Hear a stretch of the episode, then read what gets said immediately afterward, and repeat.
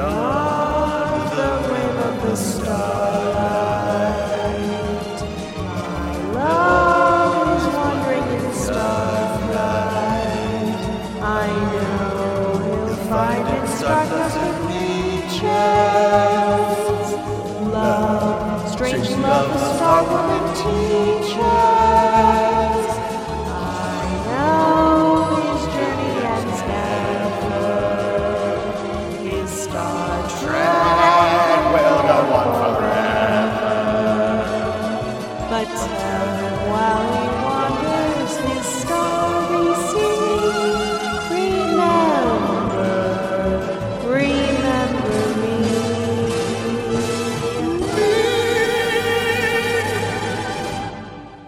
Rare Commodore's log. Stardate 0504 2023. The Man Trap. Here I am on my first journey into this big universe, this trek amongst the stars, so many of them, in their young prime, all of them hot youngins or zaddies, covered in enough makeup to make a drag queen jealous. Hot lights, hot sets, hot people, and a hot salt succubus. We fell into the thirsty man trap on our first voyage as Redsharts. Ow, ow! Hello. Hello, everyone. It is me, Missi Information, here with Emily Pineapple. How are you? Hello, I am feeling, you know, brined. I'm gonna say brined.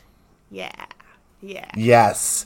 Uh, thank goodness that um, we, as humans, would be able to give our salt onto it. If I was a Vulcan, I wouldn't be able to. It, you know, I have the logic, but I'm just not logical enough. Um, so as we alluded to, this is an episode. The first episode that aired that was not the pilot is about a shape shifting, salt sucking, sex crazed um, creature that really tries to seduce so many male members of the crew and successfully does, or at least kills them, to steal their salt to get her thirst. Like this is about a thirsty, Thirsty bitch. ass. And this is how it started. Now, Missi, Emily- I need to know Oh, before we get started. So, I am Mm-hmm. a longtime aficionado of Star Trek. Uh, it was it was the first like science fiction that I saw that I was like, this is one definitely science fiction, and two fucking incredible. Um, and I was just obsessed with it. Tell me about your history with Star Trek. What is what is your relationship with it? What have you seen before? What are you curious about as we walk in to this the first episode? My exposure to Star Trek started when I was younger. My dad showed me The Wrath of Khan, and that was probably the first Star Trek movie I had seen. I was aware of Star Trek conceptually because of reading Rainbow, and LeVar Burton would frequently do like behind the scenes stuff with him as uh, Geordi La Forge. So I was aware of Star Trek as this thing and that there was a series and you know that came before it in the six you know so I was sort of aware of it. But the first thing i remember seeing is the wrath of khan which is a very intense film and i was a child that was scared of everything. So you know i had nightmares about those little worm creatures go or little bug creatures going in ears. Yes for sure. Um, but i just remembered loving it and was interested by this crew of people and the different like personalities and backgrounds and this idealized traveling space thing. It was sort of a nice antithesis to Star Wars, which is really what my big thing growing up with was. Yeah, we're definitely deep in uh, the utopia, the Star Trek future, as established in this moment, uh, or in this the original series. Of course, it develops over time. Um, but yeah, utopia versus dystopia.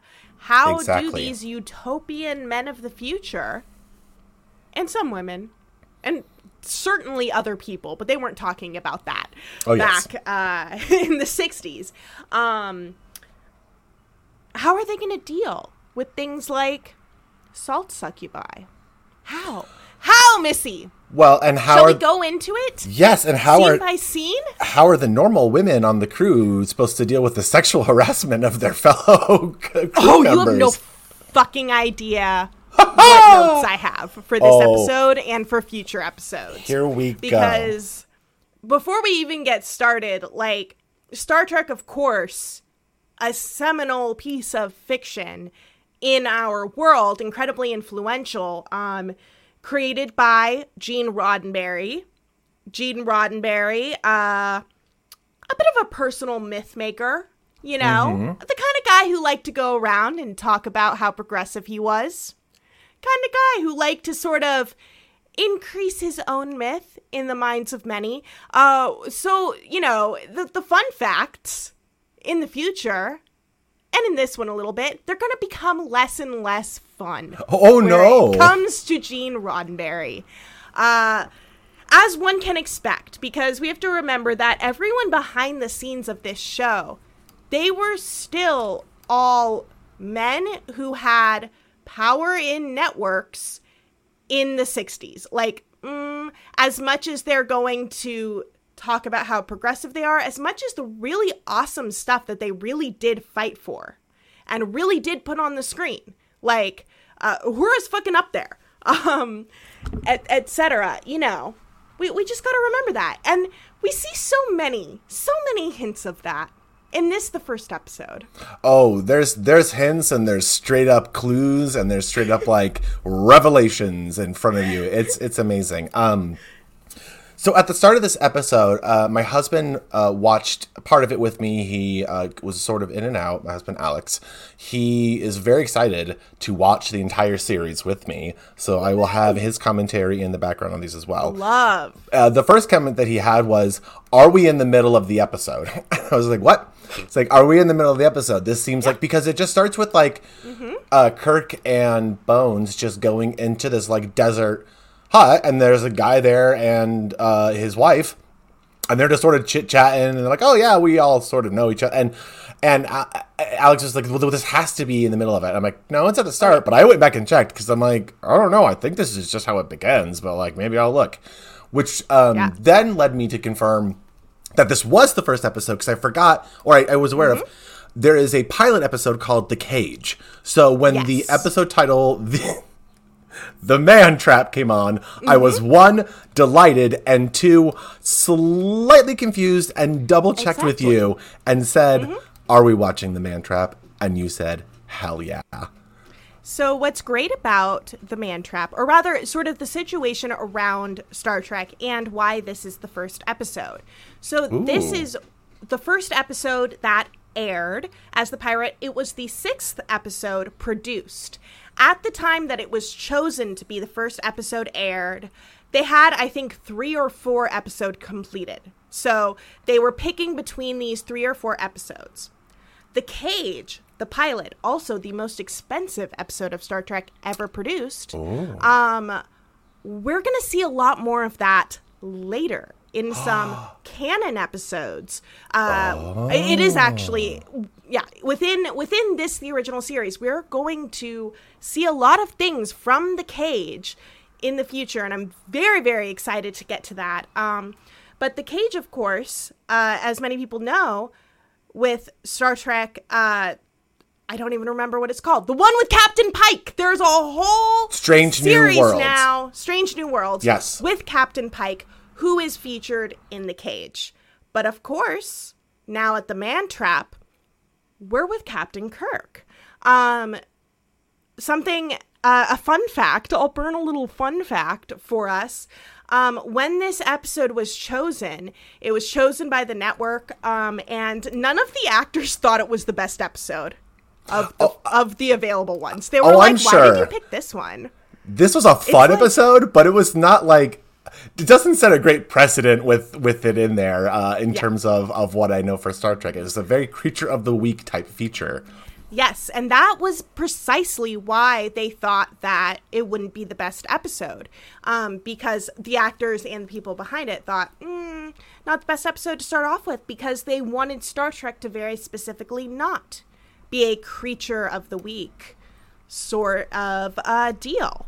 They saw that they saw that dead rug with a mask on Yeah. the floor, and they were like, "Oh, really? The first one? This is the first? Okay." Um, other interesting things about this episode. So when we start, we actually we don't see Kirk. We see Mr. Spock chilling on the bridge of the uh, or in the captain's chair, let's say. But let's start. We start with our lovely cold open. We have the Enterprise floating in front of ancient Mars. We got a big old red planet just chilling. Big old red, dry, Arid. dusty, the best Western desert set they had available. Precisely. So we get our captain's log, stardate 1513.1 at planet M113. So Kirk narrates what we see at the beginning. This was added in post because it was Oh. suggested hey, this is the first episode, and we're opening just cold open on a planet with some dudes beaming down to a deserty sort of thing. I don't know how they thought that they wouldn't have narration, but this was the first time the captain's log shows up specifically because uh, it was recommended by one of the uh, writers, I believe. Great Yes. recommendation. Very astute. So we get Kirk's narration. and Kirk iconic. just telling us what we see. Um, that Kirk, McCoy, and Yellow Shirt or Blue Shirt, Blue Shirt, Darnell, Darnell. crewman Darnell, they beam into Mm-hmm. these scrubby ruins with uh, definitely things that were just on the back lot, just rocks. Oh yeah, absolutely. The finest pillars they had from the Roman ruins mixed with uh, you know, desert landscaping Rocks. and you know, and then a door. You Random know, oh yes, statues. fantastic. uh that Mm-hmm. that are that look like vaguely roman um but not very many of them so we land on this scrubby planet and kirk explains to us that we're here for a routine medical exam there's some folks on this planet scientists and we have to come around and do a medical exam every year we're starfleet that's what we do and this is all routine except that the woman here happens to be that one woman from Dr. McCoy's past. That one woman. Um, The one that got woman. away. um, so I the the thing that sort of stood out to me about this moment as we enter is Kirk suggests to McCoy that he give the girl flowers. He picks some of that scrubby ugly grass. And McCoy's like, "Oh, is this how you get all the girls to like you by bribing them?" Mhm, mhm. Um so we do need to establish I'm sure Kirk has a multitude of methods. Oh, and you'll see most of them. Uh, so McCoy, uh, we enter the stately cave mansion.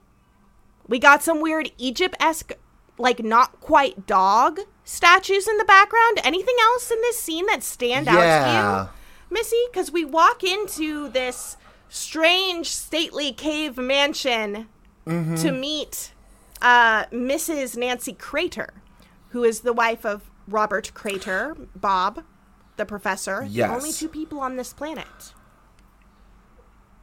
I was surprised Mm-hmm. how sparse it was, given that it was like a lab place. Because in you know, it would seem like something where now they would have the money or the CGI to give it like, oh, a, this at one point was a big research center, and now they have the ruins of that mixed in with everything. But this, they're like, no, it was a small like it's a two, it's it, it almost seems like bringing a battalion Yeah. to check on the park ranger who's in like the forest, you know, uh, watchtower by himself kind of deal. And so yeah, for me, it was just like the simplicity of the set, which worked because it seemed more normal. Because it's like, yeah, this is a small outpost. Even even like the design of the things on the Enterprise itself, like the control panels, everything was just like simple buttons. Not a lot of meters. Everything computer screen here there.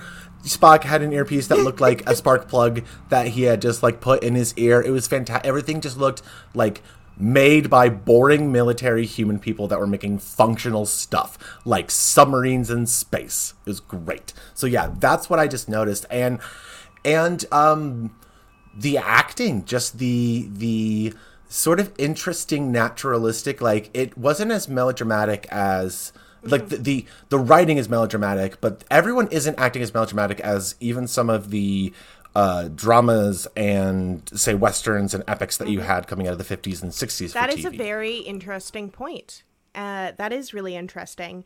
Um, something that was established for this episode and for um, the director of this episode, Marc Daniels, um, is that he instituted a policy where whenever anyone wasn't on scene, like whenever they weren't being filmed, they would go and rehearse future scenes around the table, which they kept for the entire series, which I think probably adds to that naturalistic sort of thing. These people spent a lot of time acting with each other rather than Mm-hmm. being off in their, you know, trailers. when you rehearse something over and over, what you're getting rid of, like your first instincts are good, but what you're getting rid of is the artifice. So that's where you're getting of when you're on set and you're saying it the first time and you're just going with like intensity, but there's no listening, there's no matching. Like that's the thing that I was surprised most was how much the actors were connecting mm-hmm. with each other on set. Like I always forget how much TV is just filmed plays to a certain degree,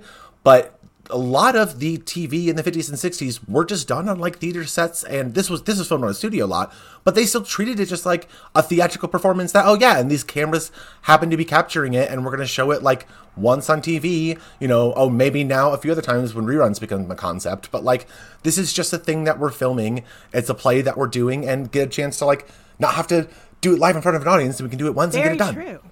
Or you know, a few takes, but yeah.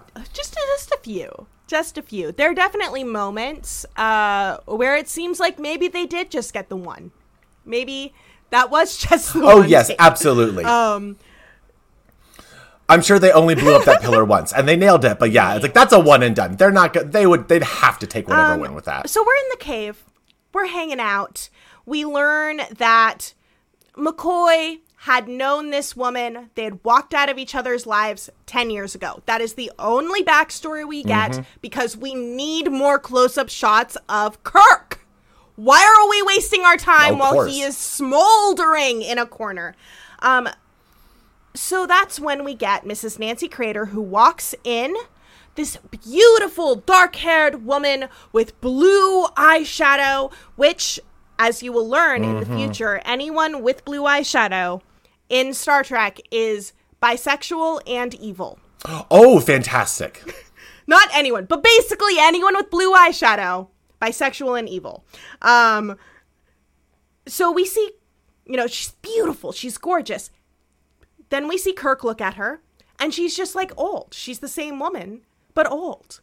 Then we see Darnell see her, and she's a completely different woman. She's a bl- hot blonde, Hot blonde. Oh, a busty blonde. just a busty ass blonde. Immediately, this guy, Darnell, is like, Oh my god, you look, you're exactly like this woman that I knew from this pleasure planet.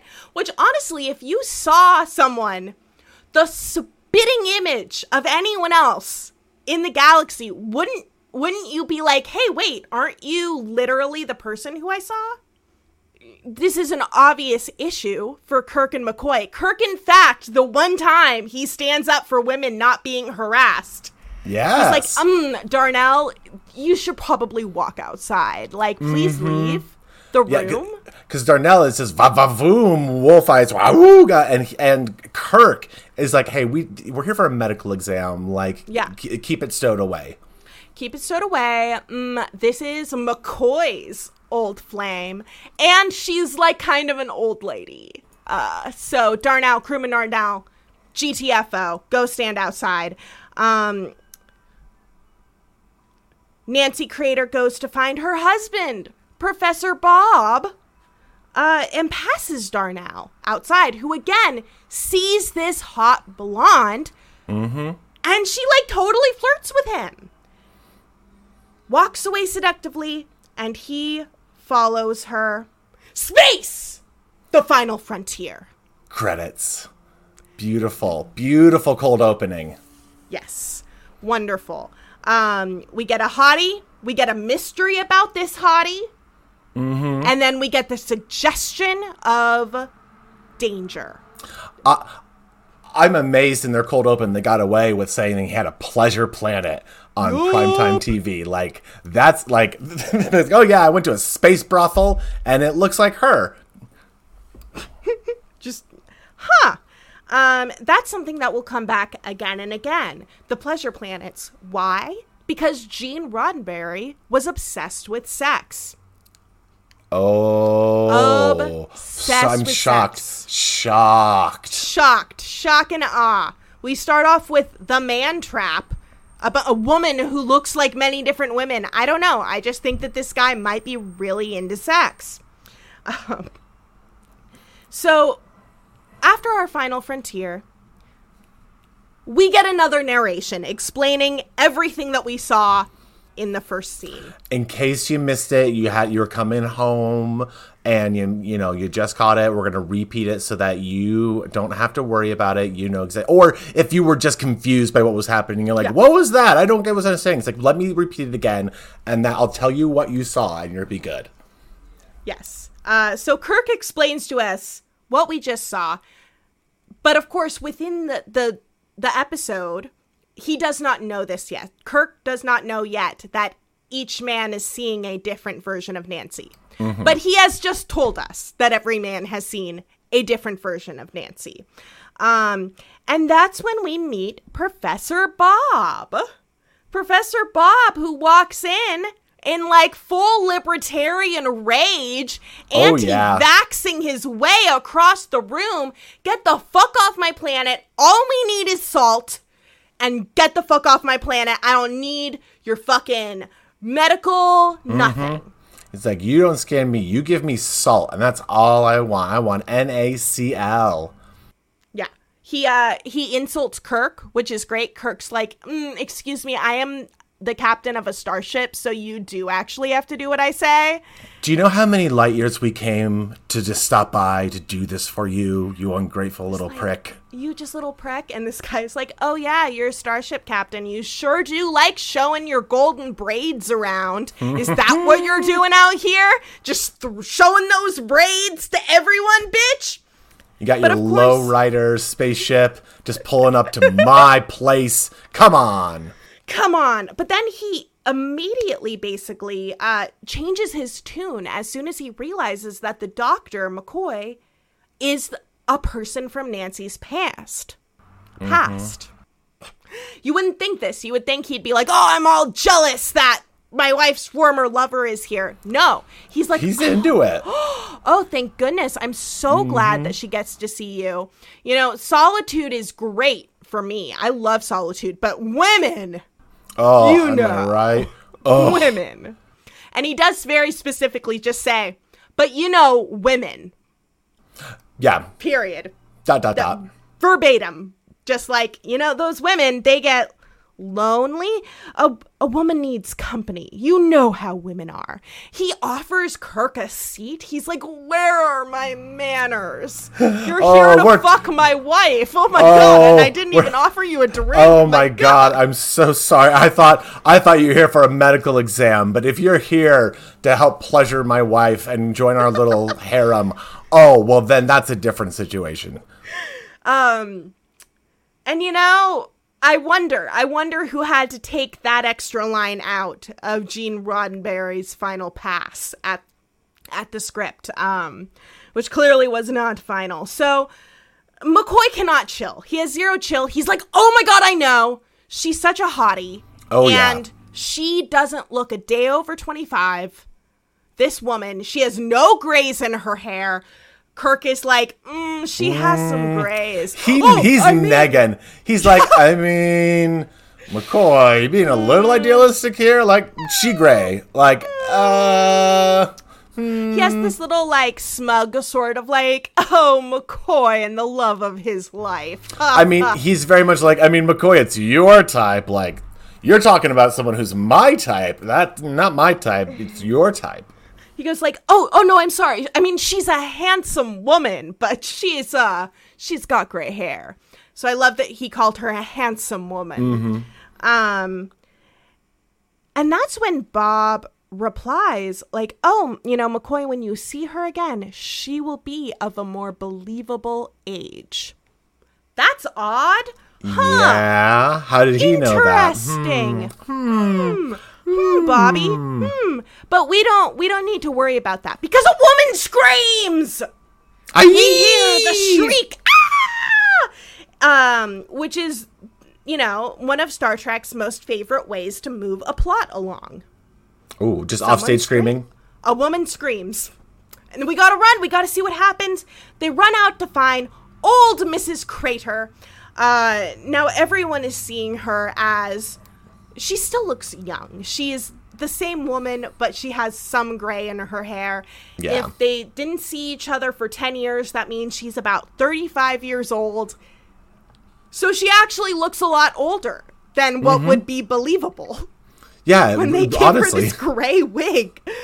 she's a little a little stressed out for her age. a little stressed. Um, and and the reason that she's stressed, perhaps, it's because Darnell is dead on the ground. Dun dun dun. Darnell. Crewman Darnell. Um, Bob immediately he does he barely looks at the situation and he's like, "Your stupid ass crew member clearly Oh, yeah. just took a bite out of a random plant, which happens Yep. to be poisonous." Look at this. Look at this dipshit putting whatever he wants in his mouth. Like I can't. Like what? What? What are you people are you bringing down on this planet that are just eating up all these plants that are clearly poisonous? Like oh, shit. Um, so Kirk immediately stands up for his crewman, uh, which he does occasionally. He's fucking pissed. He's like, my man just died. Like, Mrs. Crater, you're in hysterics, but you need to tell me what the fuck just happened. Because he's dead. Um, and Mrs. Can I, Crater's just like, can I describe her response? Oh, please. It is the exact response of a woman who is still coming off like she's been an hour or two off of her peak high and now she's being filmed on cops and she's Mm, being mm-hmm. interrogated by them. So she's trying to act as normal as possible. But she takes like 30 to 45 seconds to basically think of her story, which is just like what they what said, Bob said. that that they had the plan, but she knows that's not how he died, and so it goes about Mm. like, well, uh, who, yeah, and he, yeah, and then he just- he the took a- I plant, and and, Oh, and I tried, but then I went, and he already had it, Uh, before I and could even I could say say anything, anything, and and then just- yeah, it's might as well be like, yeah, that's the ticket, yeah, yeah, he ate the plant, yeah, Yeah, he totally ate the plant. So Kirk still pissed as fuck, not buying it. McCoy completely startled at the fact that the woman who he saw like a minute previously has now aged 15 years. Yeah, he's like, wow, I really did have like rose tinted or beer glasses, like one and two of them, and I don't think I had a drink. So he's just like staring at her. She's all like, McCoy, why are you looking at me like that? Like I'm guilty of something. And he's like, no, no, no, it's nothing. It's not that at all. Because it isn't that at all. He's more just like, how did this bitch get old? Is she on the beach that makes you old?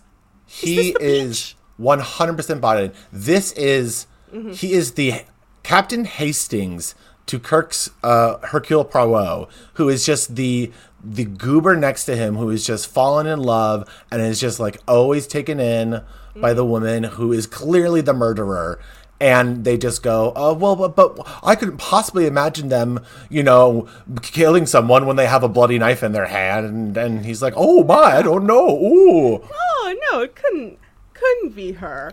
Um, but in any case, they're again as Kirk's like, we're gonna beam up right now because we need to figure some shit out. They're like. Take oh, and the don't forget bay." the salt. Like maybe if you could like bring some salt back. Oh yeah, when you're and done, she's maybe- basically like scratching her arm. I need salt, please, salt. maybe like some salt. He even says we had 50 pounds of salt, and now we're down to this. And there's like you know 90 pills in the bottom of this big vase. Mm-hmm. Um, so now we see for the first time the bridge of the Enterprise. Yes. Mr. Spock is sitting in the captain's seat, acting captain because Kirk is on his away mission. And uh, the first thing we get to see is Uhura our communications officer, Sliding on up. slides on up, just like, "Hey, Mr. Spock, why the fuck don't you flirt with me? Why She might you as well- tell yeah, me I'm pretty? She, she might as tell well me say, about the moons on I'm a woman and I'm bored. well, she's talking about like I'm basically becoming the control panel, and then her first uh, follow up is that. How come you've never called me attractive? And it's like, oh wow, okay. But then she's like, just- or or ask me about my romances and my previous. And I'm like, oh, she's just mean. Why don't you ask me about any of that interesting stuff? Not not why you Spock don't think I'm a hottie. Just I mean, I you think know. that's what she's asking. I mean, she's she like is- Spock. what- why don't she- you tell me I'm a beautiful woman? Why don't is, you tell me but- about the romantic moons on Vulcan? Uh, I'm I also felt like she was pointing out his general Yeah. emotionlessness. You know, it was it was it sort of the questions all geared toward that, but Mm-hmm. you know, and that's when we get Spock's first, you know, a, a reaction of emotions are illogical, and and she says, "Well, I am illogical because I'm a woman, basically." You, You, just know? think La, I'm la, some la, illogical woman. I know what you're thinking. Oh, I'm just an illogical woman, and he's like, I'm there gonna go aren't ask- any moons on Vulcan. I don't I'm gonna go ask other crew members if they find me attractive. Like. This is professionalism in in this century. Okay, okay. Um, we get you know the the transporter room. You know, calls them on their little Yep. flip phones. Their Like, solution "Hey, to not having to animate the ship going up and down all the time. hey, we're beaming up two crew members. One is dead. Spock is immediately like, sweet, do it, gets to work. Uhura is like, oh my god, that could be I, do, Kirk. I, d- I don't think he was all sweet about it. But he was very he was very matter of fact. He wasn't like, "Ha, yeah." He was just like, uh, "Okay, He's like, sure, Confirmed. great, continue. Um, Uhura just oh my god, you're not even reacting. Kirk is the closest thing you have to a friend. yeah." She And is he's all like, like- "I need you to feel." She's just like, bitch, like we're at work. We are at yeah. work right now. Like I'm not helping anyone by I- acting emotional. I appreciate you right now, but you reflecting your emotions and projecting them onto me is not helping me do my job right now. Yep. Nor yours. So Nor yours. You know, Just you control know, panel. Control panel. Back to the control panel. Um and we we cut away. We cut away. We've gotten to know Mr. Spock the best way that um that fucking Gene Roddenberry can tell us that someone has no emotions. They, they don't, don't react want- to a beautiful woman. they don't want to have sex. Like, what man would we see other men moments later in the show want to have sex with another crew member, a blonde one, and like, oh, see, that's that's the normal reaction That's of men normal. on a ship is to go va va va voom. Can you imagine? So we're in the uh trans we're everyone's transported up. We're in the medical bay. Yes, We've got the crew together. We've got Kirk and we've got Spock and we've got McCoy. Um and a dead Darnell.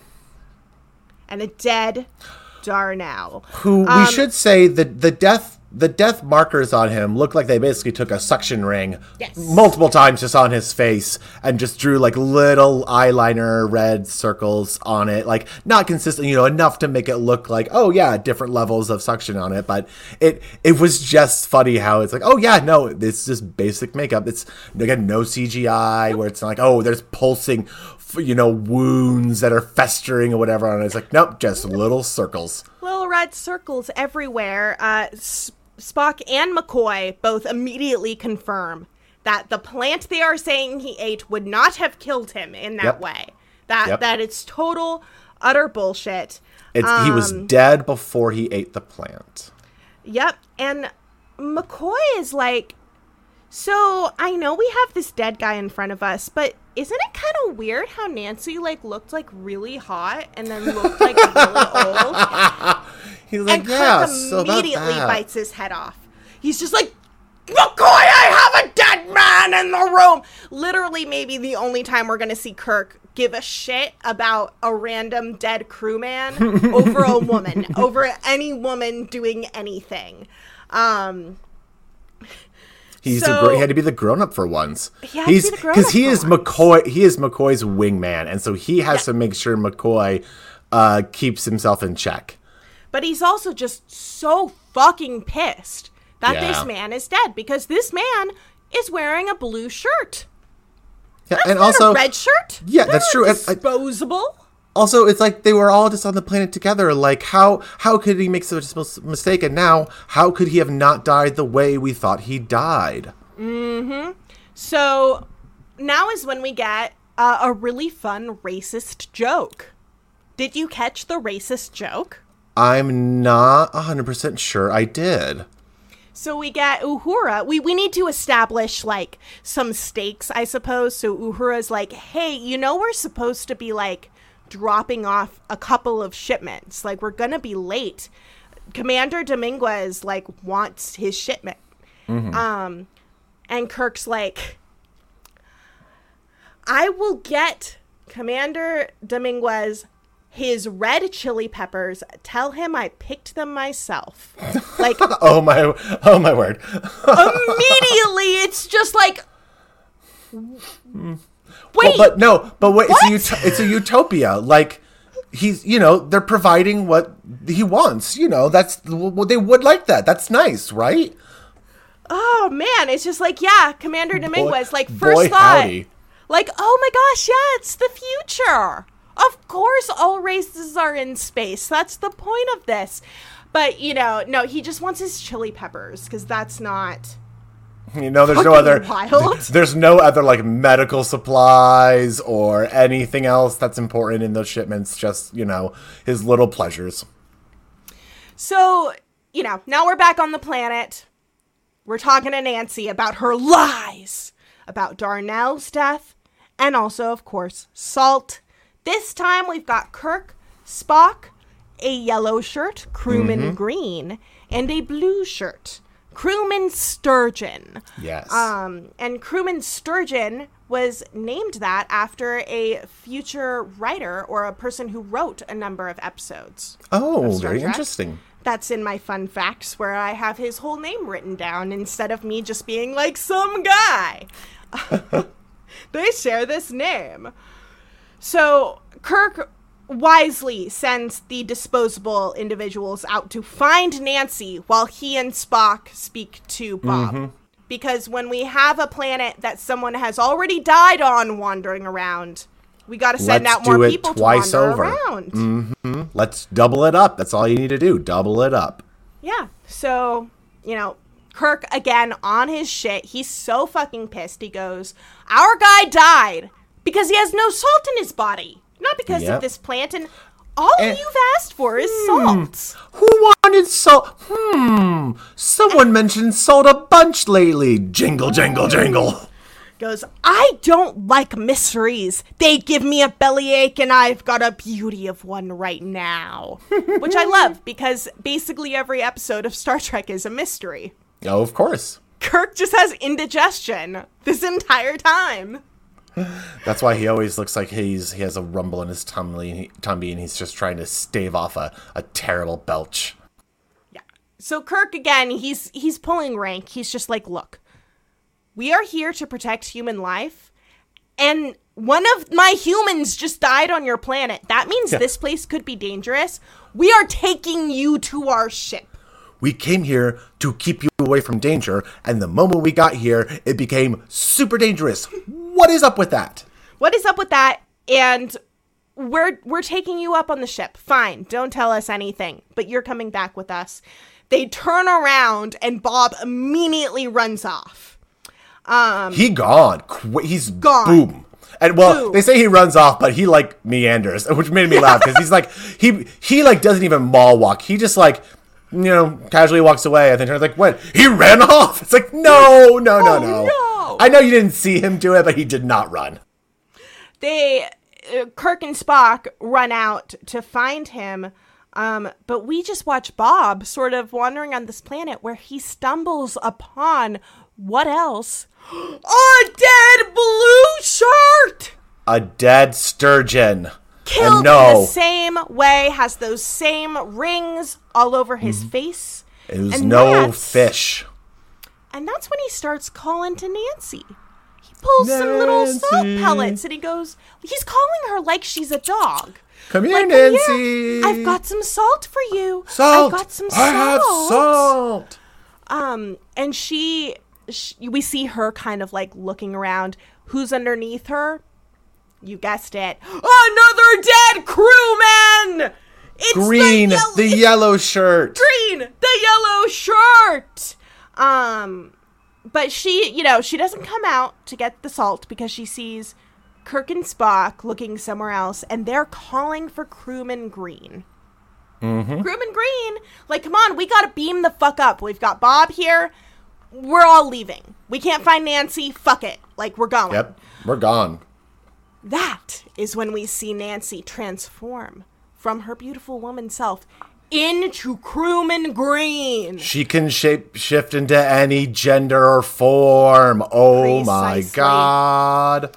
She walks I- over all creepy style. Well, I will say, I will quickly interrupt and say this was the moment that I did. It did make me realize that it was a total shapeshift. I thought for a moment what was happening is that she was a character that reflected what people saw all the time. Because she mentioned that basically, like, I'm, I'm the vision of it in your mind. I thought that was her only power. So to learn she can just become anyone, it was like, oh, oh, okay. Now I see where this is going. Yeah. And we're going to get uh, Salt Succubus on the ship very soon. So it seems like she can both read minds and transform. And I will continue calling her Nancy uh, and using she for Nancy because just to make it clear, because bitch is gonna transform a couple more times. Well, and that's how they refer to her in her base Yeah. form as well, even though it's a, a, a cre- or a creature. You know, Kirk calls it it at some point. McCoy's like Yeah. she, she. Yeah. Preferred and, pronouns. And Bob also. Well, we'll see how Bob thinks of her. Yes. Um. So they're about to beam up. McCoy's still like, but where is Nancy? Where is my love? And Kirk, in a moment of just perfect self reflection, says, Bones, stop thinking with your glands. yes, I ha Oh, stop thinking with your glands was a perfect, perfect, and that was a moment that Alex was back in. So he was like, "Wait, he just did? He just say yes? He did. Yeah. He did just say that. I'm Yeah. happy right now." Uh, so they they beam back up. They beam back up, seemingly with Bob and Crewman Green. No, they've got an imposter. Um, so they get back on the ship. We have the best cinematography moment of this episode, which is a camera following Kirk uncomfortably close as he walks through the hallway into the elevator. That's the only thing that happens. But that was the one handheld shot. It was a cool got. tracking shot because you see cool. like the circular rooms that go around that goes Mm-hmm. in the elevator and it looks like it's moving but it's clearly just someone on a light tracking it where it was going up Mm-hmm. and down and up and down just to say look there's a light outside that's going yeah so it was it, it's a great moment um and we get to spend some time watching nancy as crewman green Mm-hmm. walk around really creepily around the ship like someone who doesn't know where they Mm-hmm. are or what to say but they went from they went from uh from the uh from cutie to creepy real fast. Like they were able to make that switch. Good acting. And that's when she sees um, a character that we are going to see a lot of, one of my favorites, and who unfortunately Yay. doesn't make it through the entire first season. no you to- can't tell me these spoilers Ugh, it's not so much of a spoiler as a keep in mind that Oh. Gene Roddenberry and everyone behind the scenes were really sexist and really awful. okay So that so this person doesn't die; she just disappears from Just the show. And she'd had enough we'll talk more about it later. Um, so now we're at Yeoman Janice. Yeoman Janice, I fucking love. She has the best hair. It looks like Mm-hmm. Uh, someone wove best. a mat of blonde and just put it over like five buns in the back. Just the proto B fifty two hairdo, um, the beehiviest of beehives, like the queen Yes. bee. she's walking around. She's got a tray full of food. You know, Munching on some space salt- celery. munching on space celery. Crewman Green comes up to her, says nothing. She's Mm. like, "Hey, Crewman Green. Hey, hey." He re- or Nancy reaches out to grab the salt shaker, and Janice, acting reasonably, smacks his hand and goes, "What the Yep. hell's wrong with you? Get That's away from that. salt. Go That's not your own salt." yours. That is not yours. This is my job. We see that she is bringing this tray to Sulu. This is Mm-hmm. her job. Um, we later get to see Kirk put some trash onto a tray being held by another blonde yeoman. Not Nancy, just another blonde lady holding a fucking tray. Of Um, course. But this is where we get uh, some some more fun sexism before she gets to where she's going. Um, oh yeah, this yeah. was this was the, the the prime example of it in this episode. Oh yes. So this is like the in-universe sexism. In-universe sexism is always seen as normal and a compliment. And in fact, these women get angry if you do not harass them. Because Gene Roddenberry is a very thoughtful individual who definitely had a conception of anyone outside of himself. It Uh-huh. he was he was pro sex, being pro the sex that he likes. Yes. Um it's just gonna get more and more. I fucking hate Gene Roddenberry. I hate him, and that I is can't wait for this descent into. Roddenberry hell. Rottenberry. He was a cop. First off, he was a policeman as a job, and then he wrote police shows. He he wanted to write for police p- procedurals. Interesting. Because he was a fucking cop, and not only that, he was the kind of cop who, when he was called somewhere, if they invited him in to party, he would do so. And now I'm not necessarily against the idea of someone being like, yeah, this isn't a problem, it's a party. But come the fuck on, dude. So I fucking hate him. But a group of crewmen, they see Janice, they're like, oh, is that food for me? She's like, oh, Yeah. y- oh, you wish. Mm, cute, flirty dialogue. Wow. Mm. She walks away, and all their heads turn, staring at her ass as it jillo, jiggle jellos away off screen. Yep, and just like, they just yeah, openly just Don't like you wish that she was your yeoman? Mm. Yeah. Oh, yes, your own personal yeoman. Oh, yeah. And, and then they're, they're kind of looking over at uh, Green, like, yeah, yeah. And Green is just still looking like a crack addict who just smelled, who just smelled like it and was like, I'm sorry, I got one thing going on. Like, I saw it and I need to get it now. Sorry, everyone. Bye, bye, bye. And he just meet goes, goes to follow Goes. her. Following her, we see her enter uh, one of the best sets that they have ever had. Um, and this is the Yeah, the plant room. Botany Mr. Bay. Sulu. Yes. This is one of the only times that the Botany Bay was shown. It's really just the Med Bay, but with plants in it. oh, there you go. Um, and what's what's especially great about it is that there is one really excellent pink plant, Oh, which is one hundred percent a hand in a glove, yes. a hand puppet. Up through the Gertrude, table. Gertrude as Sulu called it, but it was a male uh, as the uh, Janice uh, Janice says. uh, uh, says. Say it's because a woman knows. A, A woman, knows. Well, as she's co- as she's coaxing it, which uh, let's just be real, the way it was, there's like sort of a planty out ex- exterior and a hand in it, and it looks like she's coaxing it like a, a little dick coming out of a foreskin, except it's a Those hand. glands. and and it's Those like is the noise it makes, and it's so happy with her touch, and it's just like, woo, this isn't suggestive at all, at all. we get a little sassy moment from Sulu. Um, I really like their dynamic.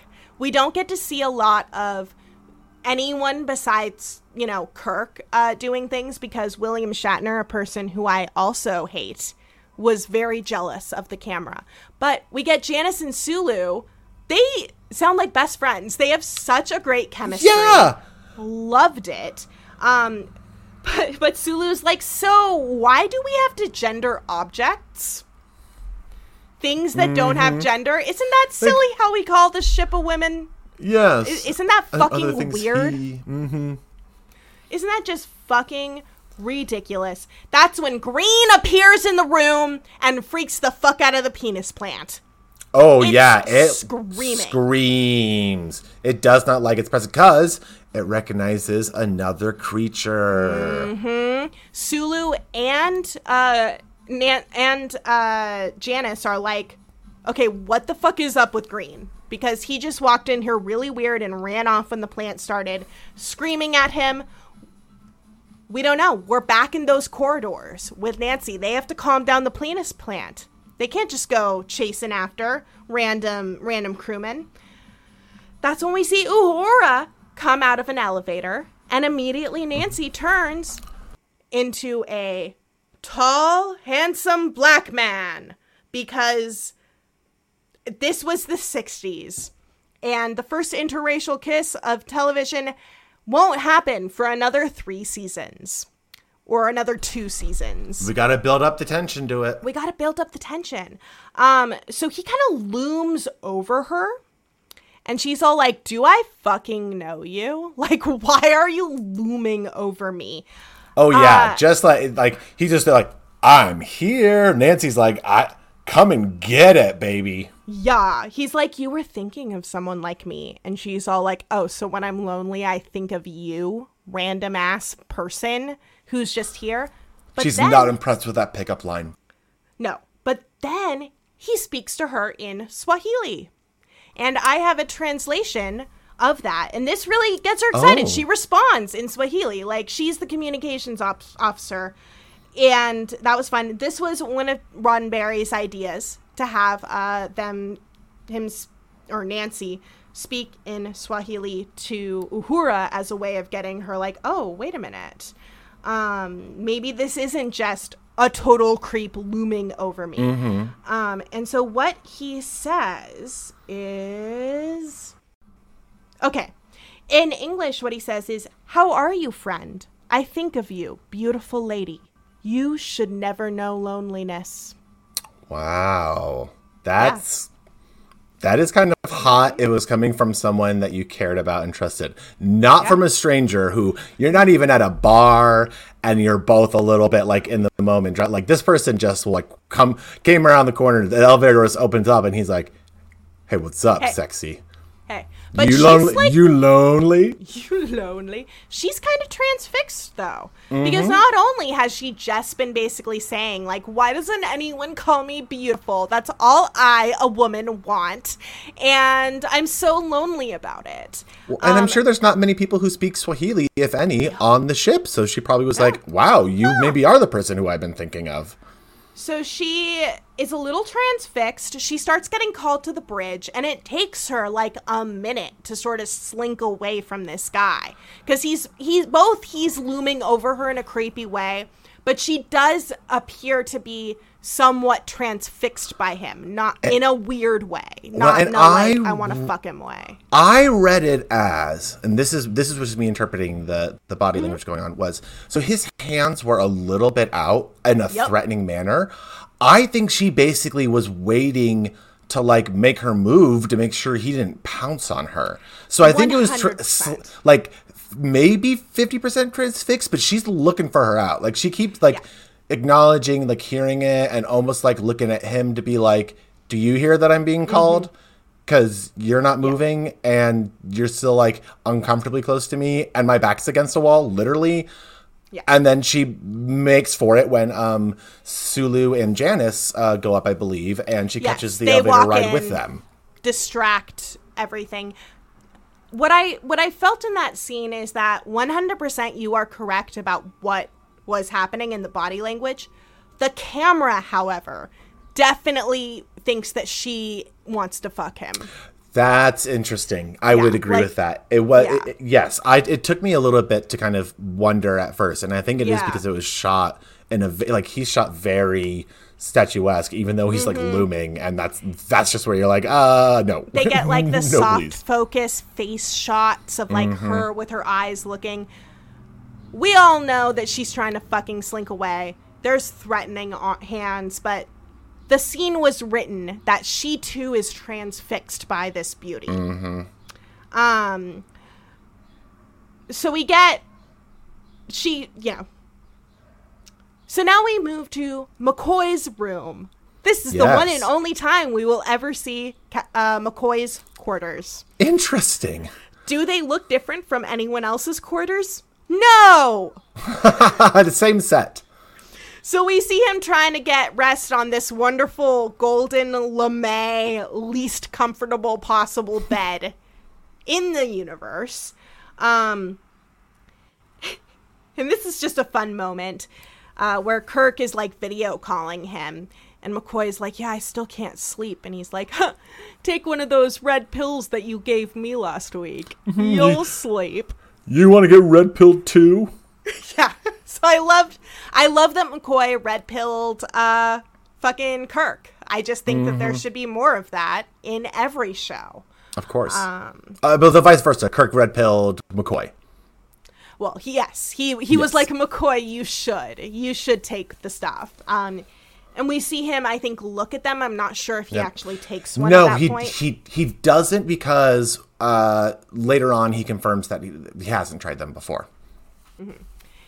Uh, so we head back to the bridge where we get to see the very important scene of Kirk putting some trash on a random lady's tray.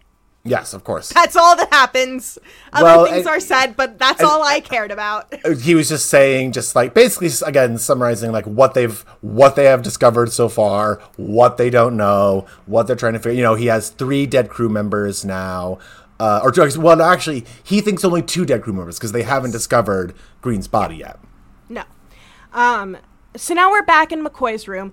Nancy has found McCoy's room and is once again back in her Nancy form. she smelled um, his salt scent Yes, and she he's like, "Oh my god, yes, come into my room with weird nets on the walls and gold lame everywhere."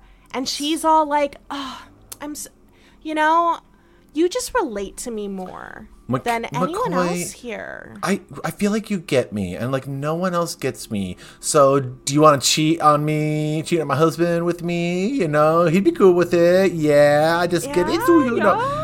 And thank God is a McCoy shows like, mm, "Excuse me, what?" he shows like, restraint. Yo. He's like, uh, not like this, please. Not like, this. mm, excuse me like you are married like what and she's all um but i like your feelings better than his feelings she can feel people's feelings gasp um Oh no! It's revealed that some random guy in a plastic outfit has been killed the same way. A hallway Sulu person's dead. And Janice have found him. This costume, I believe, is one of the same costumes that was used in an Outer Limits episode. It makes sense. It looked like just like a radioactive like hazmat suit. Yeah, and when it, it's also one of the few times that we're going to see a crew member just not in the standard uniform Interesting. uh, because they're lazy, you know, or rather, they have, Once they got all the costumes ready, they just reused all of them. They had to spend a lot of time making the women walk from the costumer to Gene Roddenberry's office so that Oh, he could observe them and kind of prod at them and then send them back and forth. A real thing that happened constantly in Gene. the next generation. Gene. Come on, Gene. So we didn't have time for any other costumes at that point. Um. Oh no! Someone is dead. We get a really great shot of Nancy like like wiping the sweat of McCoy's brow, being like, "Sleep, honey, like sleep," and then like almost lick her fingers. Yeah, and she's like, then like, take those red pills. They'll help you sleep. You should do that. He's like, well, Kirk was telling me I should try them, but you're being I a bit. don't know. You're, I think you're gonna try and do bad stuff to me when I sleep. Uh, that's when McCoy gets called to the bridge. Well, we see McCoy. He's in his bed. He's kind of delirious. Uh, and we get another great cinematography moment. We see Nancy biting her finger in the corner. The camera circles around the room back to seeing McCoy in the Yep. same spot biting his finger. Dun, she dun, has dun. become McCoy! And goes up to the bridge. Uh, so now we're back on the planet. We're back for Bob. We're like We're back for Bob. Bob, come on. Like we're we're going we're getting nowhere here and now someone on the ship is dead. So we've made they've basically made the connection that like someone on the ship is dead. We can't find Nancy here, so you need to come up with us because we think Nancy's up there, and you need to help sort this out because apparently you're the only person that can keep her in control. Or like you're the only one who knows what's going on. We don't know where Nancy is. Mm-hmm. Kirk is very suspicious of her, but like Bob like you're coming with us. He's in full get off my property. Oh yeah, In fact, he's like, You're trespassing! And it's like on the planet that you were sent to by Starfleet to do science. The Starfleet officer is trespassing on the Starfleet planet. Like, come on, dude. But whatever. He's in as much logic as any libertarian. Um, and that's when they find Green's body! oh my god! Something's on the ship! Intruder Yep. alert! Intruder alert! And we get to they see saw green earlier. so many costumes. Just the diversity of costumes we get to see of the the crew members scrambling in the Oh halls. yes, More more costumes than we're going to see in the entire rest of the series almost. Um it's also the first time, one of two episodes, in which we see a woman crew member in pants. interesting. Yup. Uh They snuck those ones past Gene. oh yeah. So now we need to get Bob. Spock and Kirk do some great Starfleet uh uh uh strategy in which Sp- Spock will yell Bob's name from one side of the ruins, and then Kirk will stun him from the, other, the other side, side. of the ruins when he Hey. turns his head. Hey Bob, huh? Zap zap. Ugh. Legit. Uh, it's wonderful. But now he's all stunned, so they're like, Bob, Yep. Our first phase is set to stun. fuck? Yeah, they, What they- the fuck is going on, dude? And now he's you all like, have to tell us. I'm I've been stunned. So he just feels like uh, hot and sweaty after he's been shot, and he's like, oh, I'm being interrogated. Oh, And Kirk's she's- just like, dude, you have to tell us what's up with your wife. She's Yeah. the last of her kind. She's a beautiful creature. All creatures try to survive. Don't they have a right to survive? Yeah, but maybe not by sucking the salt out of other living creatures, dude. Like my crewmen, please. Yeah. And so they're like, okay, one, you're talking about Nancy in the past tense. Two, why are you talking about the American buffalo, which Yes. has gone extinct? Like he's like, you know, like the American buffalo, and they're like, what? And he's like, there were there were so many of them, and then and then they all died. They were they were hunted to extinction. Mm-hmm. But this isn't a colonialism metaphor. This is an extinction metaphor. Um, and the amount of facts on IMDb about this episode that are just like people on there, like, mm, excuse me, there are a lot of American buffalo alive right now. Um, excuse me, most of them died due to a tick infection from colonizers' cows. They weren't over hunted. It's just like, oh my god, you guys. Um, so they're like, what the fuck happened to Nancy? Dead. Buried up on that hill. I don't know, maybe one or two years ago. He can't. He can't even remember. The man's not thinking clearly. Mm-hmm. Bob's like, look, she's no different from a buffalo. And Kirk's like, buffalo aren't killing my men. Yep. He's like, we can't. I'm sorry, this is not a one for one here right now. This is just not a one for one. We're not conservatives overstating the harm that drag queens can cause.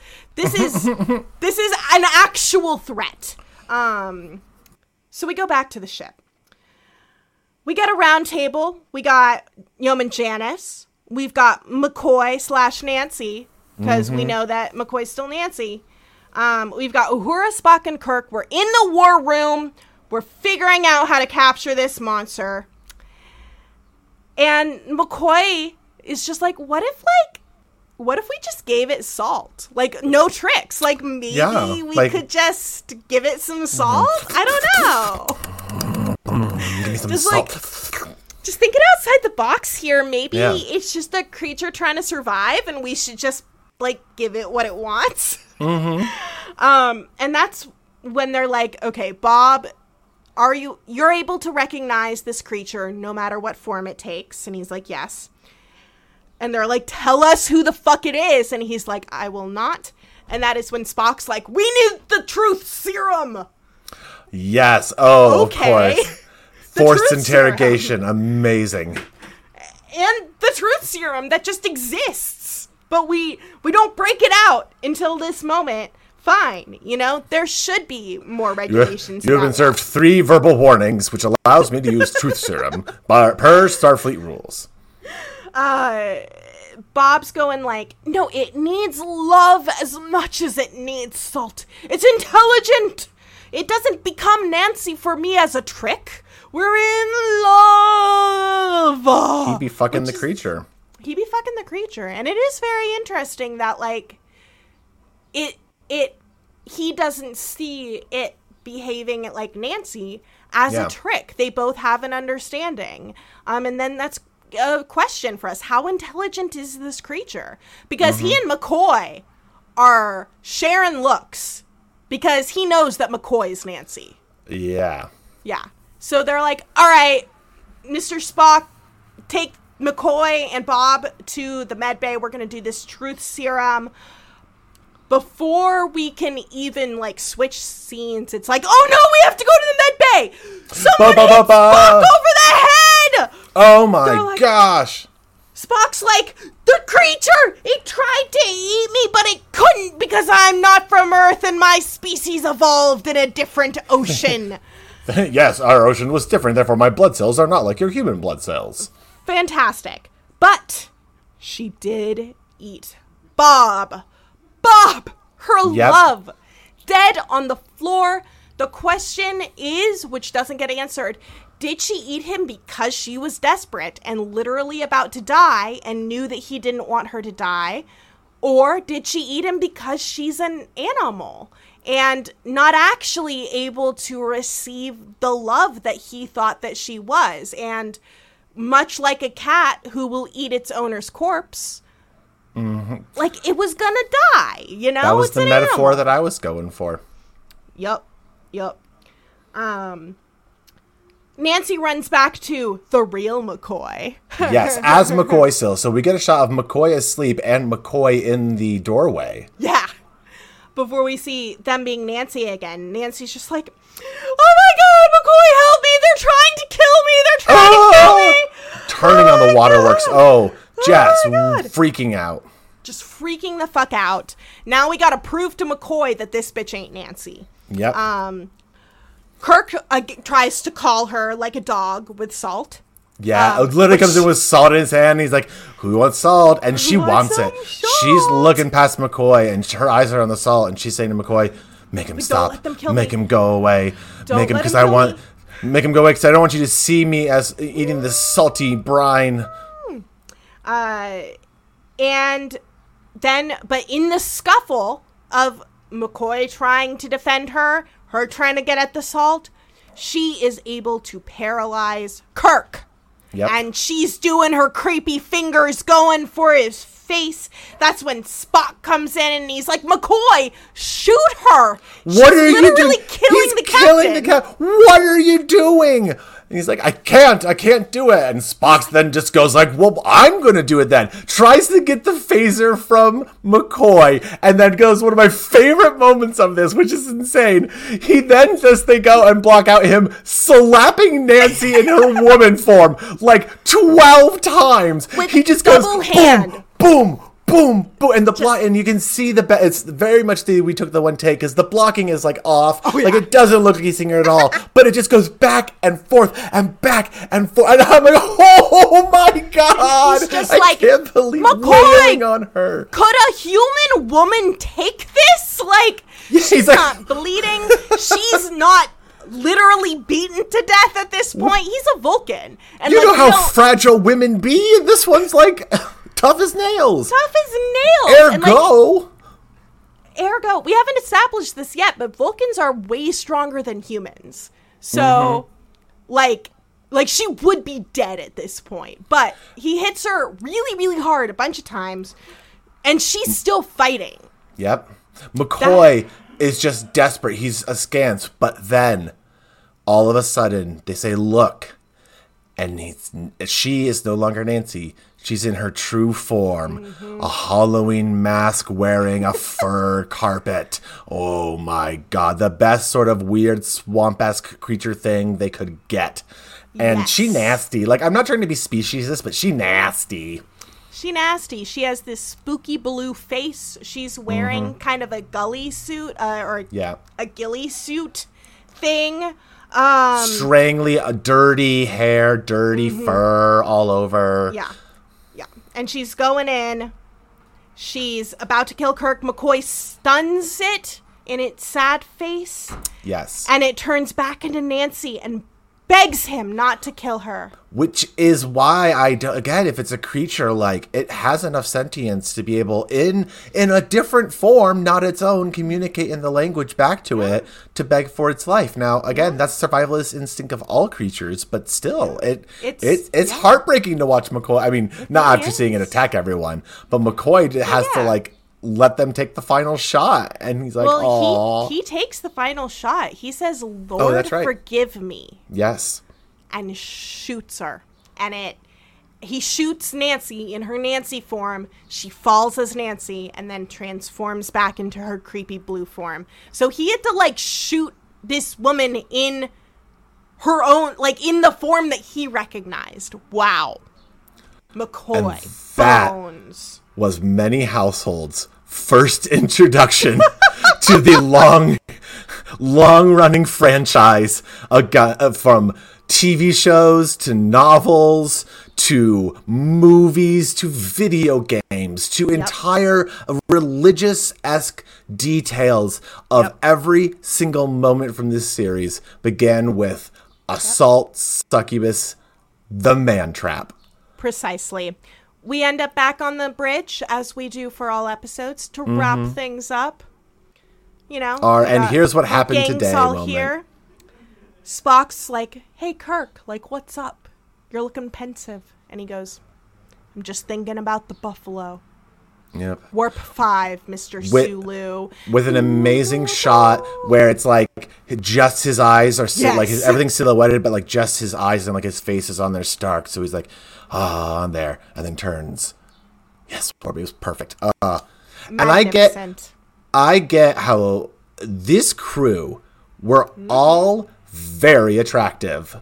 Like they were normal attractive. That's the thing Yeah. that also surprised me was That's the true. standards are much more normal. Like how Mm-hmm. people would look. They're even like Shatner had the little bit of a thinning hairline. You know, Spock had like hunch. very stark face, but like they're all like McCoy's a zaddy. Like he's Yeah. already in that mode there. Like it just is a, a, an incredible. Uh uh to see them all in this film, you know, because again, I grew up at the films where they were in their, you know, 40s or, or 50s at that point, Yeah. and they were, uh, again, again, normal, like normal people bodied, but in older bodies, and so they weren't as uh, fit as they were when they were younger. Which again, I, I, I like that. That's the thing that I miss about movies and TV is casting people who look normal and not having every person in your main series be basically like the attractive version of X, Y, or Z, you know, archetype. Exactly. Um, Missi, before we get into the fun facts, tell me, what did you think of this episode? What do you think will happen in the future? What are you the most excited to see? I'm excited. F- oh, I'm excited for sets. I'm excited for costumes. I'm excited for props. I'm excited for story. I'm excited because I know these characters, because that's the thing. And especially in pop culture, like these characters are not strange to me. So I don't need to, I'm going to be learning more about them, but I don't need to learn who they are. So for me, it's all going to be about the experience of us going in and out of what was so uh, it's to answer the question what captivated people about this? Like i know what captivates it as me. Like coming from an absolute queer perspective like that is how i'm going to be watching this because it is camp it is like high uh like high um science fiction i believe it's called. Like it's very Yeah. much like brainy though. It but it is i don't know it doesn't feel so stilted and jargon filled. Like I again, we uh, so in my other podcast, uh, uh, not a hate watch, I watched some Stargate episodes, and it, it just was much more boring. But it was like some of the same stuff, and and I I think it just simply was the the the color and the camp. Like this was one of the first color TV shows as well, so they really filmed it to make it stark and to make it interesting because they were utilizing the technology at the time. So to us, it feels like oversaturated or campy or pastel or whatever, you know, the different sets and everything it is. But like, that's what I love about it. It's just the decisions, all of the, the things of it. So I'm looking forward to all the sets they're going to pull from old Hollywood and reuse.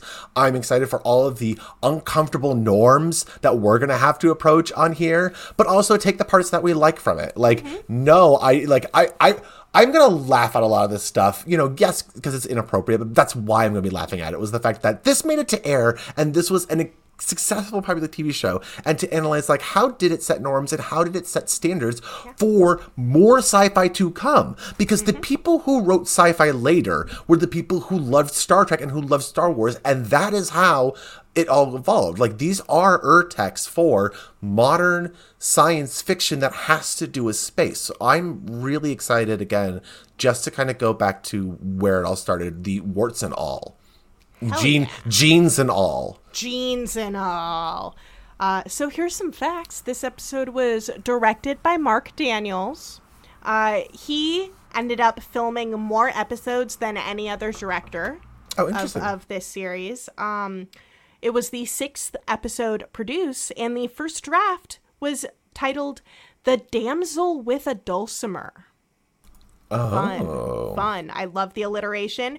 It was written by uh, George Clayton Johnson, who this was the only episode he ever wrote for Star Trek. He submitted other ones that were not accepted.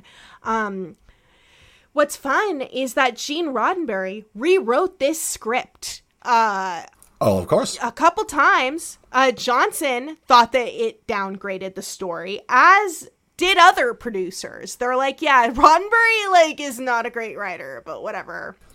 He made it pulp. He said pulp sells, so I got to make it pulpy. Pulpy and sexy. Um, the first idea for the monster was that it was going to be some sort of terrifying young lady, like the like the sexy woman from the pilot that's not going to air yet. um, and Roddenberry loved that idea, of course, because the more ladies he can get Yeah, yeah. Sexy ladies, him, yeah.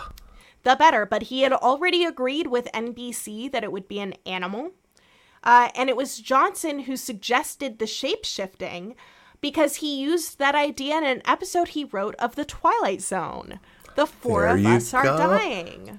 Yep, that again, as I talked about it, these early stuff, Yep. a lot of them. I, I wouldn't be surprised how many of these were basically spec scripts that people had sitting around, and then they slapped space on it. 100% it was that. It was a lot of Outer Limits writers, a lot of Twilight Zone people. Um, See, okay, that is fascinating to me because the creators of Stargate were both Outer Limits writers who met each other and then made Stargate. So I'm just fascinated that this is similar here, where it's Twilight Zone and Outer Limits, which I get, did deal with sci-fi. I mean, it makes sense because they were dealing, telling stories that had to do with aliens and space, and so they were the ones that would make sense to do it. But I, it's just an interesting parallel for those two. I think that that is why I liked Star Trek so much um, when I was younger because it came from the people who were writing speculative fiction, not just science fiction. A lot of the episodes feel more like speculative fiction within a sci fi wrapper. Like, we're going to a civilization that is different from ours. We're going to Yes. explore XYZ societal problem through Yes. XYZ civilization. different social norms. It was it was the rise of when it, it coincided not just with the space race, but when airplane travel. Yeah. Like this is something a concept I learned about that I didn't didn't really think about. The fact that airplane travel made multiculturalism much more accessible as well as television and film.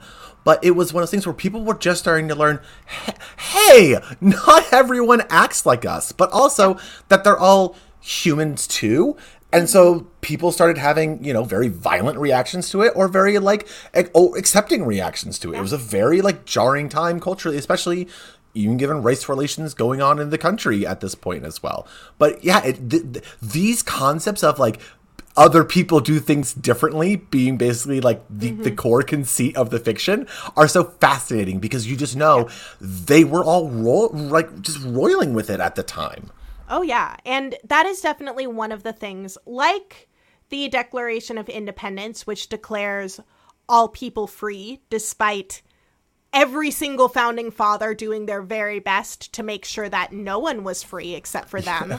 Just saying landed the voters. words helps. And Gene Roddenberry was very dedicated to showing racial equity on screen.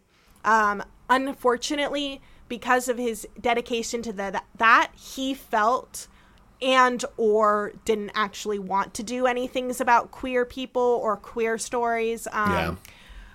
but the the the thing that he has told people and that he told people then which is probably true is that the network is already hella pissed at him like he's already fighting tooth and nail to keep uhura on the on the bridge which is very Yeah. true they were constantly trying to get uhura off the bridge and it was messed up.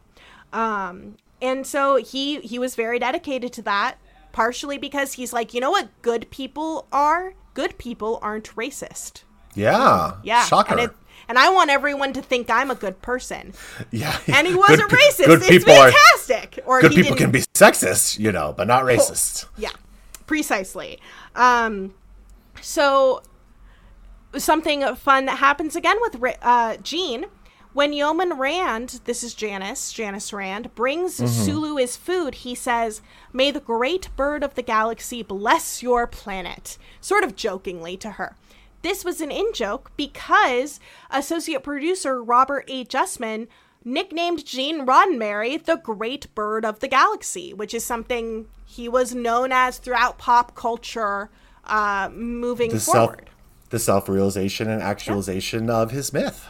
Precisely. Um, I think that it's a really fun thing to say because Sulu does say it with a lot of sass, and and Gene It- Roddenberry is was already an asshole. Like everyone knew that he had those tendencies, and especially George Takei understood that because he couldn't.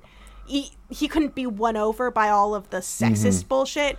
Him and Nimoy, uh, just because Nimoy's a good person, um, yeah, I, I'm very interested in this watch to watch George Takei, Sulu's performance, knowing he's a queer individual, because I want to see uh, where that queerness leaks out. And It's even true. and even here, like you know, not not trying to be like oh in a funny stereotype way, but like the Janice and him felt like. Yeah. A gay best friend situation. Like it really did feel like, yeah, these two probably get along because he's one of the few men that isn't harassing her and being polite to her. You know, I don't know if Sulu is scripted to have No. affection toward women or not in it. He is. he so he he doesn't actually have any very few people besides kirk and spock have any kind of romances throughout Yeah. but george takei was deeply closeted at that time and played uh, he he has stated many times that he played Sulu as a straight man person. Yeah. um, and that was his intention behind it uh, to, to the point of saying like in the newer versions when they allude to sulu being gay he's like why don't they just make more new queer characters yeah, yeah, yeah. Why don't they make like, like I, I appreciate the illusion. Yeah, it's like I appreciate the illusion that you're trying to do for me as a personal person, but like maybe yeah, just have queer characters to begin with, and you don't have to retcon it in there. Yeah, and especially in the ways of like.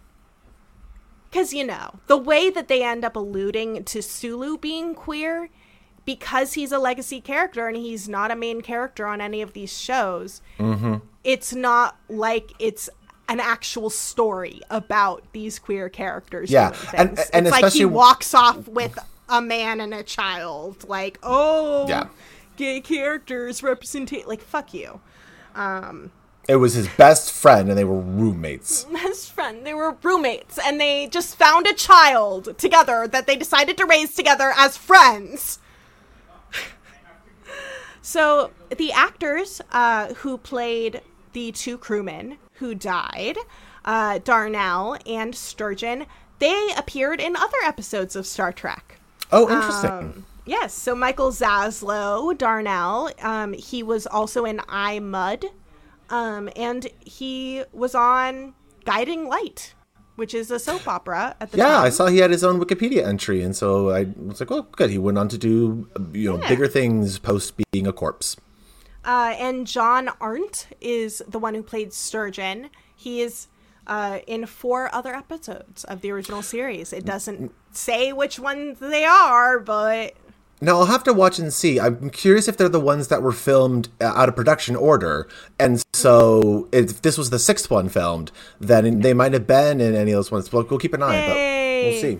They didn't really care about continuity in that way, They- especially into the later seasons. It just wasn't done as much on television at the time. They didn't have people And- obsessively watching it over and over Yeah. and be pausing it and being like, "Hey, this Yeah. person's the same person from this one. I'm going to put it on this on this entry." Click, click, click, click, click. Um, and so Sturgeon, uh, crewman Sturgeon, was named for the novelist Theodore Sturgeon, who later wrote some of the most famous episodes of Star Trek, um, Star Trek Shore Leave and Amok Time. Um, so, you know, years later. So, body count of this episode seven, zero Yes. red shirts. I was gonna say I had the number ready to go. There are seven. It's like they're not messing around with this. They're like, oh no, you're gonna see people die. Now, let's talk props. Let's talk props.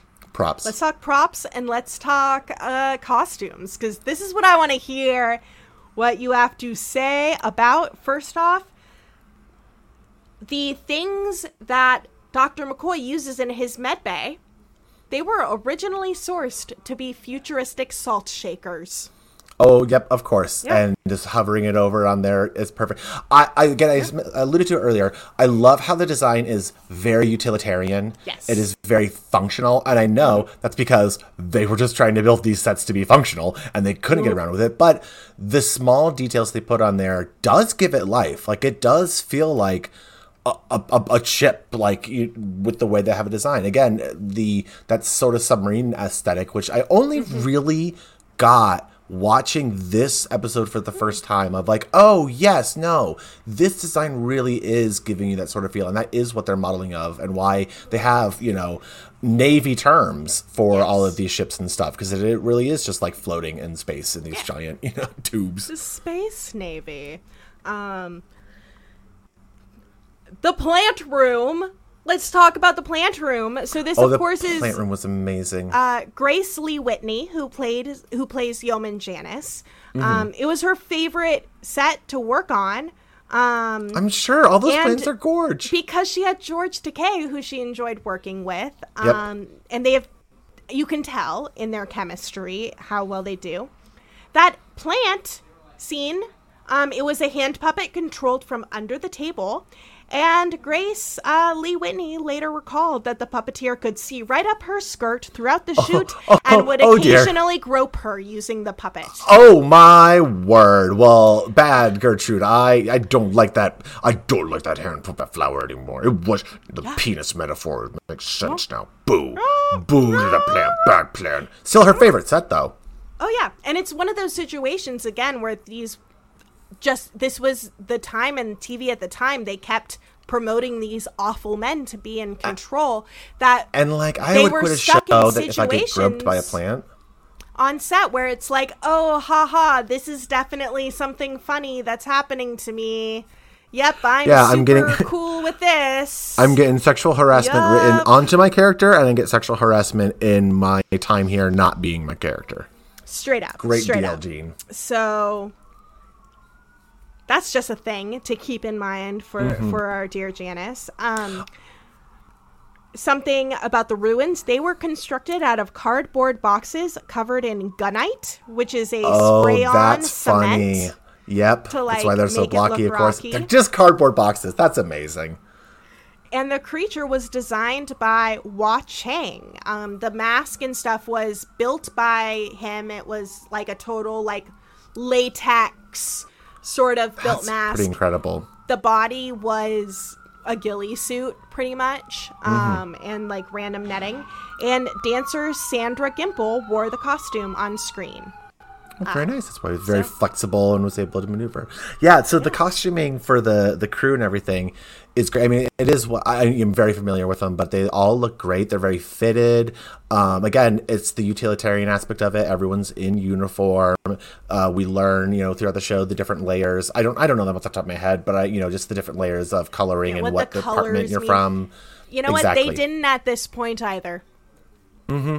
at But this point even- we'll see in the next couple episodes uh, they're still figuring out what if anything they want to do Yeah. with that level of continuity But in, in this episode, we didn't have much costuming outside of the crew because it was really just uh, the uh, Nancy who was sort of wearing a dress that like a you know looked, jumpsuit style Yeah. dress and uh, the guy was in sort of like you know jumpsuit. uh, a jumpsuit as well, and they was like, yeah, it's interesting, but it looks like the kind of stuff you'd wear on a desert planet if you were researchers in the future. Um, so this, the reception of this episode, it was placed first in its time slot with Nielsen Wow. ratings of 25.2 during the first half hour and 46.7% of all American televisions in use at that time. Oh no, during the first half hour, 46.7% of all American televisions in use at that time were tuned in to the episode. 46%. Like, Right? it is incredible how media has become so branched off and splintered where, like, you can't get 46% of people to watch most anything. Right? Like, you know, we're, we're recording this uh, wh- close to when the Super Mario Brothers movie came out, which just set an animated record. And that was the only thing I can remember recently that I felt like, oh, yeah, no, everyone is going to go see this right now. Mm-hmm. It just doesn't happen. Oh yeah. Uh, during the second half of the episode, it only dropped to forty-two point two percent That's- of that's the really incredible. right? Yeah. Yeah, it's it's it means that a lot of people saw the first half and they're like, "I'm in it to win it. I want to know what the fuck this chick does." Space was in. Space was the new westerns. Like that's it. Even changed from the cinema where that was becoming the the B and the pulp movies and Yeah. and what people would want to come see and and have like a show invest in money to make it look good. You know, especially for the era was huge. Like I I get it. I get it. And most of this came from. Um, it was of course produced by Desilu Productions. Yeah, I love seeing that credit at the Um, yes. end. Or rem- I remembered that. I'm like, yes. Oh my god, yes. How they Yeah. so, took so And- many shows Yeah. and just like uh, innovated television. Yeah, Lucy really went back for this show. Like she thought that this was a great idea. Um, she I believed love Lucy. in Gene. Um, and you know what? Like anyone who Gene had to impress in order to get his job, wow, they met a really nice guy. they the person that they met, a genuinely good person. He was he was only, everyone only else? low key sexist. Everyone else was like overly sexist, and he was only like background sexist. So that's a fun thing. So yeah, um, the budget it actually came in under budget. Ooh. Uh, this episode, Cardboard and boxes. it was one hundred thousand eight. I can't read long numbers.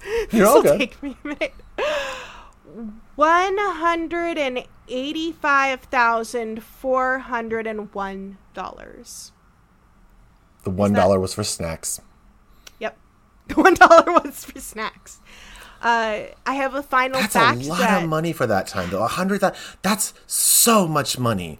Yes. At that time, like Yes. really think that uh, we talk about like million dollar episode budgets now and things like that, and that seems like so crazy, but like that's basically what they were doing back then. Oh yeah, yeah, and that was another reason why, uh, you know, or that was another thing that they had to contend with. It was how bu- high budget this show was for what the studio was seeing. Is like you told us Mm-hmm. we were getting a western in space, but instead you're meditating on the nature of racism, and we're a network, like you know. But yeah, it's because it, it was so much money. Um, I have a final fact that I was not able to find the source of, nor Okay. fact check, but I just thought it was fun that someone put it on IMDb.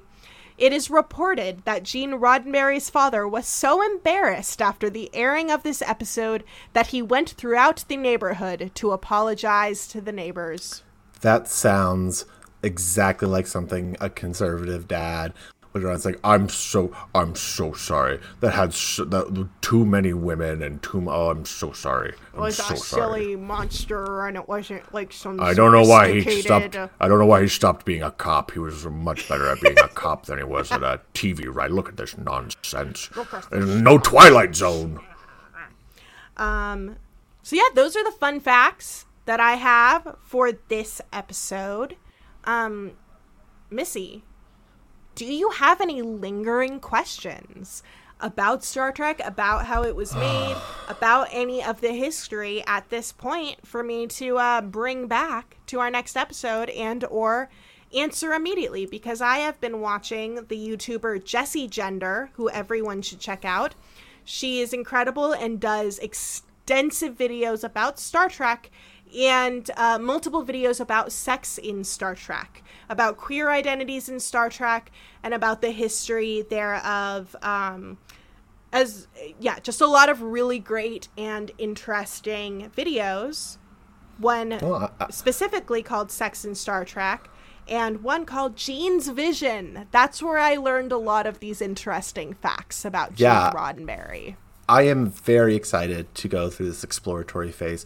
I do not have any lingering questions about this episode. We have like more than covered. We're, do, we're, do you know the podcast jobs are of course always to be longer than the episode content that they're doing, and we have clocked in well beyond the 50 minute here. It's our it's our first episode, so like of course we had a lot to get in and get here and stuff. Like it's we're it's it's like half of a pilot and it on here, so I'm not like judging us whatever. But uh, like I have so I'm just so happy. I don't I cannot describe to you how happy I was watching this. Like even in the rough moments cuz it it just like to be able to laugh at like how mm-hmm. backwards it is and especially like when we're dealing with a time when people are trying to push us backwards as much as they can. It's like cathartic to like go mm-hmm. back and be like, "Well, we have moved on from certain places and like here's where we are." But yeah, I it just felt it just felt like a beautiful romp and I want to be with these crew members more. I forgot how much I miss them. Yeah, me too. I miss them and I don't Me even know them. I'm still learning about them. And that's what's so wonderful. Like the chemistry of the crew is what makes the show. No matter what William Shatner tries to Yeah. blather out of his stupid mouth, it's the chemistry of the ensemble. I would say it's truly an ensemble and and uh, again, it's great to see them in their early time and how good they are already. Like I thought the acting was great and fine. I didn't really struggle with any of it. Like again, maybe I'm just used to them, but I was like, "Yes, give me more. Give me give me more." I can't wait. I cannot. I mean, I have to, but I can't wait until our next episode, Emily. This has been a delight, and to just oh to Redshart through this and just be able to to enjoy what we can but shit on what needs to be shit on. Like this is not sacred. This is not holy text. This is not infallible. This is of its time. And yeah it can be great but we can also go through and point out this stinks like shit. When yeah. need to? Oh yeah, there's absolute bullshit, but it's always done with the most fun possible. And and that's all you can ask for. We hope you'll join us on the rest of this journey. Feel free to watch the episodes along with us every week. Uh, you can come comment with us on the Discord at Planet Scum, or on Twitter you can follow me at Miss Missy Info. If Twitter's still around, who knows? It might you know implode by the time that this episode hits. Incredible. Next week we're going to be watching Charlie X. Oh my! Which I wondered is that where Charli XCX comes from? Like oh, I can't wait. We'll see. Yay! Emily, it's time to log off and to Godly Bowl to Godly Bowl to Godly, Bowl, Bowl. where no man has God Bofo. Yo. I Yeah. podcast well. Yo, me too. Yay! Yay! I'm hitting and recording. That's amazing.